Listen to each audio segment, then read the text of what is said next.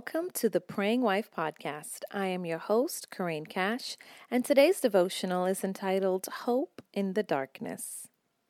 In times of darkness, it can be easy to lose hope.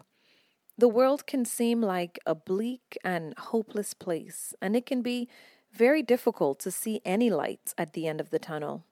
There are times when we may feel lost, alone, and afraid.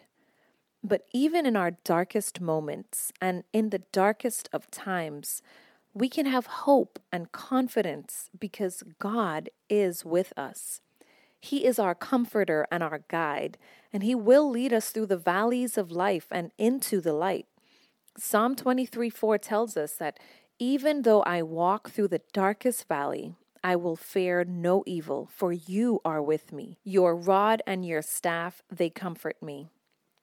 Firstly, it's important to remember that hope is not a feeling, but a choice. We choose to hope, even when everything around us seems hopeless. We choose to believe that things will get better, even when we can't see how or when. This choice to hope is a powerful one, and it can sustain us through even the darkest of times. Secondly, it's important to remember that Hope is not just wishful thinking. True hope is grounded in something real and tangible. As Christians, our hope is grounded in our faith in God. We believe that God is always with us, even in the darkest of times. We believe that God has a plan for our lives and that even the most difficult circumstances can be used for our good and for His glory.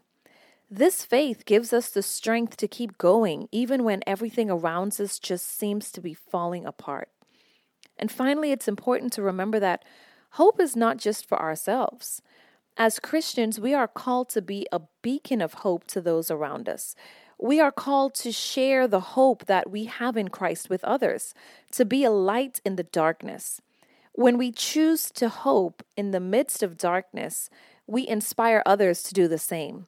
When we share our faith with others, we give them a reason to hope as well. In the book of Hebrews, the author writes Now faith is confidence in what we hope for and assurance about what we do not see. Hebrews 11 and 1. In times of darkness, it can be difficult to see the way forward. This is true. But when we have faith, we can be confident that there is a way forward, even if we can't see it yet we can be assured that God is with us even in the darkest of times. And we can choose to hope, knowing that our hope is grounded in the Word of God and in the promises of our Father. So, as we navigate the darkness of this world and in the darkness of whatever situation we may be facing, let us choose to hope.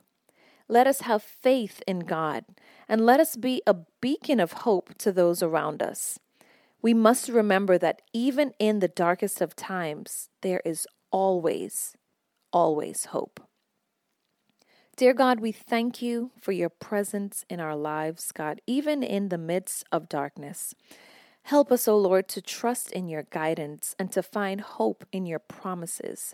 May we feel your comfort and your peace, and may your light shine in the darkest places of our lives. And may your light shine through us, God, so that others may see and may glorify you. In the mighty name of Jesus, we pray. Amen. Thank you so much for tuning in to this episode of the Praying Wife podcast. I do pray that you were blessed. Please remember that you are beautiful, you are powerful, you are made in the image of God, and you are loved. We will see you again next time.